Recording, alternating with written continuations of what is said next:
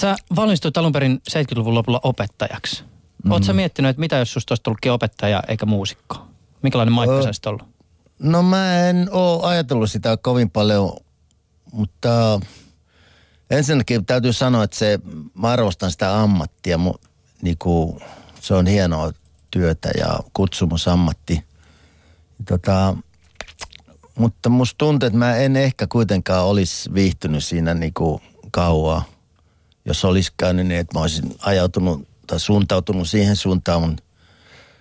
Mutta kyllä sellaista oli, kun mun mutsi, asuu Haminassa edelleen ja jo edesmennyt, niin tota, vaikka oli moottorit ja levy oli tehty ja oli niinku, tavallaan niinku julkisuutta ja stara meininkiä, niin sitten kun aina kun suotiin himaan, niin sitten kuule siellä Petri, kun täällä olisi taas opettajan paikka auki.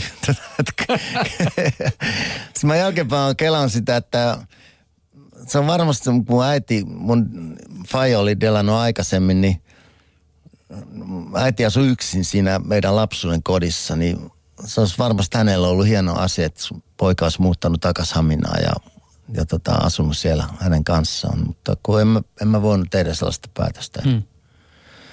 Eli tota,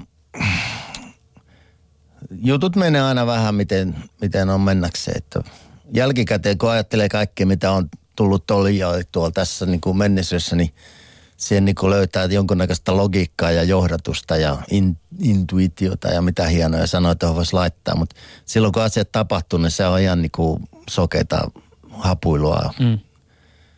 tota, Mutta kyllä niin joku johdatus on kuitenkin ihmisen elämässä. Uskoisin näin.